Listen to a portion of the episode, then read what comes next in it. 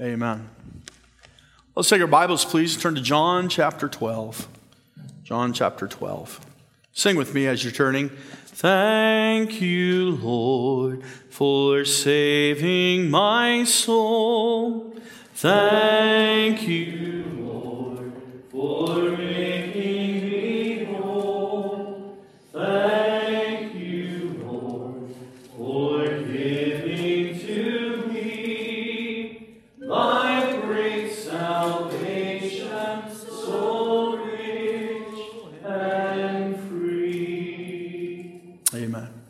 John chapter 12. John chapter 12 this morning. We're going to start in verse 23. We're going to have a word of prayer before we start. I tend to start preaching as I read through the scripture on this passage. And so, John chapter 12, if you found your place in verse 23, we're going to go ahead and pray. Our Father, we love you. We thank you, Lord, for all that we've heard this morning. And Lord, our intent was to lift up your name and to worship you. But Lord, I pray that it also edified the saint. The thoughts of the blood and salvation and an empty tomb, Lord, I, I don't know how that couldn't excite us. So, Lord, I pray that you would just take those thoughts now and help us to realize that we have a living Savior, a living God, and because of that, we have a living Word. So, Lord, as we look into your Word today, we, we know that we are hearing from a living God. So I pray that you speak to our hearts and help us. Just reinforce some thoughts in our hearts and mind today. And Lord, perhaps there's some that are burdened with the stresses of life and others who are carrying other things around with them. We just pray, Lord, you'd help them to find mercy at the foot of the cross today. Lord, is there one that's not saved? Is there one here that's not put their trust in Jesus Christ alone? Lord, I pray that today would be their day of salvation. So I surrender to you and I ask, Lord, that you'd fill me and help me today to preach your word. We'll thank you in Jesus' name. Amen. Look at verse 23 with me in John chapter 12. The Bible says, And Jesus answered them, saying, The hour is come. The hour is come. From what we know of the cross of Calvary and we know of the Lord Jesus Christ's final days, I would expect something very different than what the Bible says next. It says, The hour is come that the Son of Man might be glorified. I would expect it to say, The hour is come that the Son of Man is betrayed into the hands of sinners. The Son of Man is to be crucified and his blood shed, and the hour has come that the Son of Man will take upon himself the sins of the world. The hour has come that I would be forsaken by the Father. The Bible doesn't say that. It says the Son of Man would be glorified. When I think of the Calvary, I don't think of glory. That's my fault. That's my failings. When I look at Calvary, I see a brutal torture. I see anguish and pain and suffering. I see cruelty. I see hatred. I see insults hurled at our Savior. Uh, I, I see one of the darkest moments in history. But I fail to see glory. And yet the Lord Jesus Christ said, That's the moment I'll be glorified. That's the moment that the Son of Man will receive much glory. And if we think about it, that statement rings true because today we have sang about that moment. We've sang about this precious blood. I, love that song where it says, where it says, they tried to hide. They tried to hide that blood in a grave, but they couldn't. I like the song that we sang up from the grave he rose. It says, Vainly they watch his bed and vainly they seal the dead. It's all in vain because there's an empty tomb. Jesus rose from the dead. And we, we celebrate that today and we sing about that. So, looking at the scripture in hindsight, we can say, yes, we glorify Jesus for the cross of Calvary. But as Jesus is looking forward to it, I'm wondering how he could say, My glory is just around the corner. we knew that there was a cup of suffering. Jesus said, I have a baptism to be baptized of that ye know not of. And he was speaking of Calvary. In other words, there's something that I'm going to go through, but you can't follow me there. Thank God we don't have to. That he paid the price for us, that he took our place. But the Bible says the hour was come that the Son of Man should be glorified. Verily, verily, I say unto you in verse 24, except a corn of wheat fall into the ground and die, it abideth alone, but if it die, it bringeth forth much fruit. He that loveth his life shall lose it, and he that hateth his life in this world shall keep it unto life eternal. If any man serve me, let him follow me. And where I am, there shall also my servant be. If any man serve me, him will my Father honor. Now look at verse 27. Now is my soul troubled. Now. Now. Notice the timing of his trouble. It was now. For 33 years, the Lord Jesus Christ has made his way to Calvary. Think about this. 700 years before he was ever born, the prophet Isaiah would say he was wounded for our transgressions, he was bruised for our iniquities. The chastisement of our peace was upon him. By his stripes we are healed. The Lord Jesus Christ knew the scriptures. He knew the prophecies. We're reminded as the Lord Jesus Christ returned from temptation in the desert that he went into a synagogue and the scrolls were handed to him and he read from that same prophet Isaiah when he said that the, the dead are, are received back to life and the blind receive their sight and the lame shall walk again and the captives are set free. And he said, today is this prophecy fulfilled in your ears. He knew the scriptures were about him. When he was 12 years old, he said, I must be about my father's business. He knew that his father had a plan for his life, and he knew that it would one day end at Calvary. And he began to warn his disciples that the Son of Man would be betrayed into the hands of sinners, and he would go into Jerusalem and he would die there on a cross. Jesus knew. And yet he says, Now is my soul troubled. I don't know if you're anything like me, but I fret about things that don't even happen. Are you like that? I think about all the scenarios that might play out and take place. And if this happens, and maybe this will happen. And what are we going to find when we get there? And so and so is called and they want to talk to me. And oh, what do they want to talk about? Is it this, this, or that? And, and, and I worry and I stress. And I, the Lord Jesus Christ was going to die on a cross. And he didn't even stress about it until now. He said, Now is my soul troubled. In other words, I haven't worried about this yesterday. I've not allowed this to deter me in any way. I've not allowed this to dictate my behavior. I've not changed course one iota. But now I got to be honest with you. My soul is troubled. My soul is troubled. I want you to know it's not just the timing of this trouble, but the temptation of it. The Bible uses the word troubled. The word troubled means to stir up or agitate. How many of you did, did your own, made your own coffee this morning? Anybody make their own coffee? Do we still do that? Raise your hand if you made your own coffee. Wow, good for you. It's so easy to drive by Tim Hortons, isn't it? And it doesn't matter which way you go to church, they put a Tim Hortons in between you and the church. I just, it just works that way. I don't know why. When you put your cream in that coffee, you stirred it. The word stirred up by definition means to be agitated from an external force. A coffee didn't stir itself. You couldn't stare at it and hope that the cream would just mix naturally with the coffee and the sugar. You, you took a spoon and you stirred it and you agitated it and you went probably in a clockwise direction and you made that little clinking noise that we all hear so often. That's because of an external force. When the Lord Jesus Christ said, My soul is troubled, he meant there's an external force that is pressing upon me.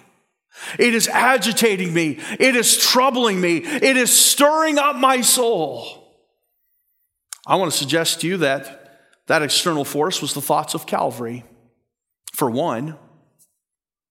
If we were going into a major operation, if we were facing a, a battle in our body uh, uh, regarding disease, we would naturally have some apprehension about it. We might even be agitated. We might be bothered by it. We've received calls at the church of, of people that are, are strangers to our church and calling and saying, I just can't handle the pressure of COVID anymore and it's driving me crazy. That external force. But I want to suggest also that I believe that that external force that was agitating the Lord, I think it was the devil. How many of you know that the devil likes to kick you while you're down? The devil's thinking that he's about to get a victory. He can see all these things heading towards Calvary. He knows what's in the heart of Judas, and he's seen. Uh, you say, How does he know what's in the heart of Judas? Because the Bible says, Now, when Satan hath entered into the heart of Judas, he was in the heart of Judas. That's how he knew. He knew what was going on in the high priest's private meetings. He could hear the Pharisees and the Sadducees plotting against him. He knew. And I believe you begin to torment the Lord. The Bible says this about Jesus that he was tempted in all points, like as we are, yet without sin. We often think about the temptation in the desert being the fulfillment of that, but Jesus was only tempted in three ways in the desert. I believe the Bible, when it says he was tempted in all points. And so I think the devil attacked him just like he does you and I. He was 100% God, but he was also 100% flesh, which allowed him to experience what we experience and to know what we know and to feel what we feel. And I believe that the attacks of the devil were no different, that he attacked the Lord Jesus Christ regularly, but Jesus Christ walked in the Spirit of God in such a way that he was able to throw off those attacks. But now he says, My spirit is troubled. I believe the devil was saying to Jesus, Your father doesn't love you. He sent you to this earth to die. And not only did he send you to the earth to die, he sent you to die for a people that has rejected you, a people that doesn't care, a people that will cry out, Crucify in the next few days. Oh, the high priest, yes, he's supposed to be the representative of God on earth. He's going to be instrumental in your death. As a matter of fact, you'll spend a night in his basement waiting to die. Caiaphas' house. These Sadducees, these Pharisees, these men of the tribe of Levi that I have appointed, they're plotting against you right now. And I'm sure the Lord Jesus Christ was just troubled and hurting, agitated. But notice what it says next in verse 27. He said, How did Jesus deal with it? He says, Now is my soul troubled, and what shall I say? Father, save me from this hour? Look what he says next. But for this cause came I unto this hour. Number one, he focused on the plan of God. This is why I'm here. This is why I'm come to this earth. He says, I, I, what, what am I supposed to do? Am I going to ask God to save me? No, no. This is the whole reason I came. Father, let this cup pass from me. Nevertheless, not my will, but thine be done. Years ago, my wife and I were counseling a lady, and she just was so caught up in her troubles, just complaining about different things. And I remember we finally said to her, Listen, why don't you do this? Why don't we give you a list of ladies that you can go and visit and help, some senior ladies? And when she got her eyes off her own focus, her own troubles, and put it on what God wanted her to do, it changed her. She wasn't so focused about her problems and her troubles. Listen, you're listening to the devil. He's going to magnify those issues in your life and he's going to come to you and, and, and, and kick you while you're down and hurt you. That's why I love singing these songs. I serve a risen Savior. He's in the world today because I feel like we're kicking the devil in the shins. Up from the grave. I love it when those bass singers get that. Up from the grave he rose. I love that because I, I just see the devil running out of this place. That's what, that's what we ought to be doing. But we, we spend so much time listening to him. And it troubles us. And it stirs us up. And it agitates us. We need to focus back on the plan of God. Not only did he focus on the plan of God, he forgot, forgot about his personal gain. Jesus wasn't worried about what was about. He says, he says, listen to this. He says, but for this cause came I into this hour. Father, glorify thy name. I'm not worried about me. If you can receive glory, I'm willing to endure this. I'll take the crown. I'll take the whip. I'll take the suffering. I'll take the shame. But Father, glorify your name. But let me get you to the point of the message. Look what happens next in verse 28. Father, glorify thy name. Look at next. Then came there a voice from heaven saying, I have both glorified it and will glorify it again. The people, therefore, that stood by and heard it and said that it thundered. Others said an angel spake to him. Jesus answered and said, This voice came not because of me, but for your sakes. Now is the judgment of this world. Now shall the prince of this world be cast out. And I, if I be lifted up from the earth, will draw all men unto me. This he said, signifying what death he should die. Jesus said, My soul is troubled. And his father spoke. A voice came from heaven. I want you to notice that, first of all, that this voice came at just the right time. This was probably the start of the Lord's darkest hours. A time where he would spend so much more time alone than he ever had. Locked away in Caiaphas' prison beaten and battered and hurting. The Bible says the disciples forsook him and fled. They all ran away. Judas would betray him, Peter would deny him, his heart would break. Those that he came to die for would yell, Crucify. And as all those things flashed before his eyes, Right before the hour, a voice came from heaven. Now, let me ask you this. How many of you here today believe what the Bible says in Ephesians chapter 6, verse 12? That was a sneaky way to ask a question, wasn't it?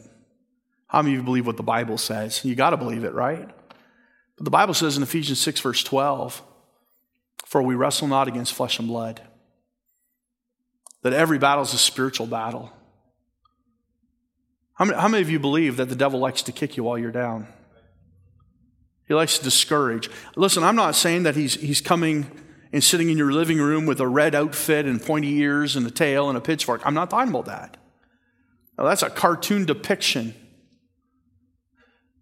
And I'm not saying you hear an audible voice. But how many of you know the devil likes to poke and to prod and to discourage you? to tell you that Jesus doesn't love you. When anything bad falls out in your life, you wonder, does Jesus care? Let me ask you this. If we believe the devil has that kind of power, why is it so often we don't believe that God can minister to us and speak to our hearts? You know why? Because we spend so much time listening to the devil, we, we miss the Lord's voice. We're so focused on our faults and our failures. And boy, I'm going to tell you, there are many full of sin. I'm a failure. I know it. But I'm also forgiven. I'm a sinner, but I'm saved by grace. The devil tells me I'm worthless, and God tells me I'm a child of the king. We listen so much to the devil beating us and kicking us. And the problem is we believe it. When God says, I love you, and I sent my son to die for you. because you're washed in the blood of Christ, one day you'll stand worthy before God. And you'll watch, by the way, as the devil is cast into the lake of fire, the old accuser of the saints. It was a timely word. It came at just the right time. It was, came in just the right way. Jesus didn't have to wonder if his father loved him. It wasn't a matter of what God said to him. It was just the fact that he spoke to him. He just wanted that assurance. God, am I really on the right track? Am I doing your will? And God, by speaking to him, reassured him in that hour of trouble that he was still there. You know, we listen so often to the devil's voice. We need to listen for the Lord. How do we listen for the Lord? You got to get in the Word. Get into the Word. For me, a lot of times a song helps me. We were going through a real dark time several years ago. And the song that that really helped me. And it's funny because it's, it's an old, old hymn that we, we don't sing it a whole lot. Though the angry surges roll o'er my tempest driven soul, I am peaceful, for I know, wildly though the winds may blow, I've an anchor safe and sure that shall evermore endure and it holds.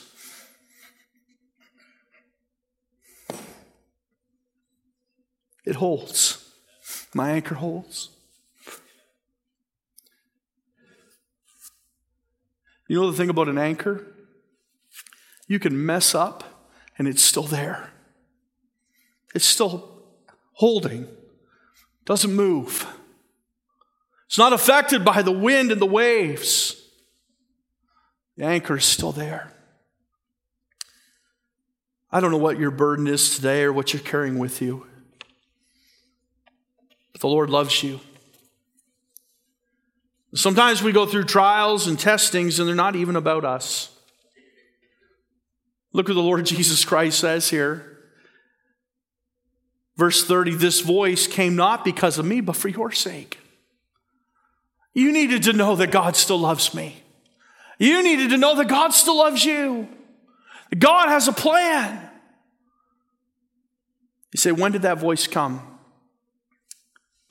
Notice the example of Jesus. When Jesus said, I'm troubled because of this hour, but God, I want you to get glory. Glorify your name. If that would be the focus of our lives, Lord, I'm willing to suffer. I'm willing to do whatever is needed to be done as long as you receive the glory. Last week, I was at a, a fellowship, and Brother Rob shared a story about a missionary to Vanuatu. Every missionary that had ever gone to Vanuatu before him had died at the hands of headhunters. And I believe it was him and how many men went with him, Brother Judge? Was it five or six? Oh, he went alone, okay. There was Give me his name. Peter Milne. That's right, Peter Milne. You can look him up. When he packed to go to Vanuatu, he didn't pack suitcases or trunks, he packed a coffin full of his belongings, believing he'd never come back. When he died, they wrote on his tombstone, When he came, there was no light. When he left, there was no darkness.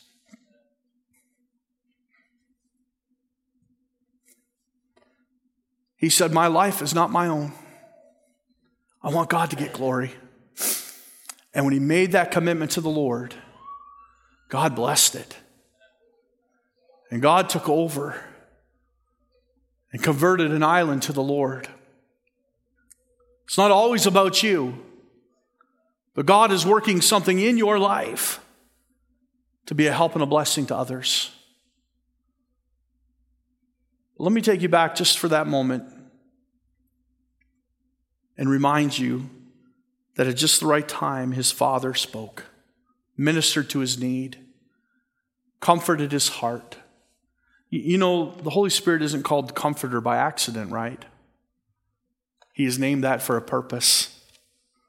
You may be carrying a burden today, and would you give God the glory? The Bible says, in everything give thanks. It doesn't say for everything, but in everything we should. I'm not thankful for cancer, but if I had cancer, I hope and I pray that in that moment I can give thanks to God anyway. And when we glorify Him, He speaks. Just as sure as we can listen to those devils of hell, we can listen to our Father who loves us and wants to comfort us. Let's stand with our heads bowed and our eyes closed this morning. If God has spoke to your heart, this altar is open. Maybe you have a burden you need to lay down. Remember, an altar is a place where things come to die.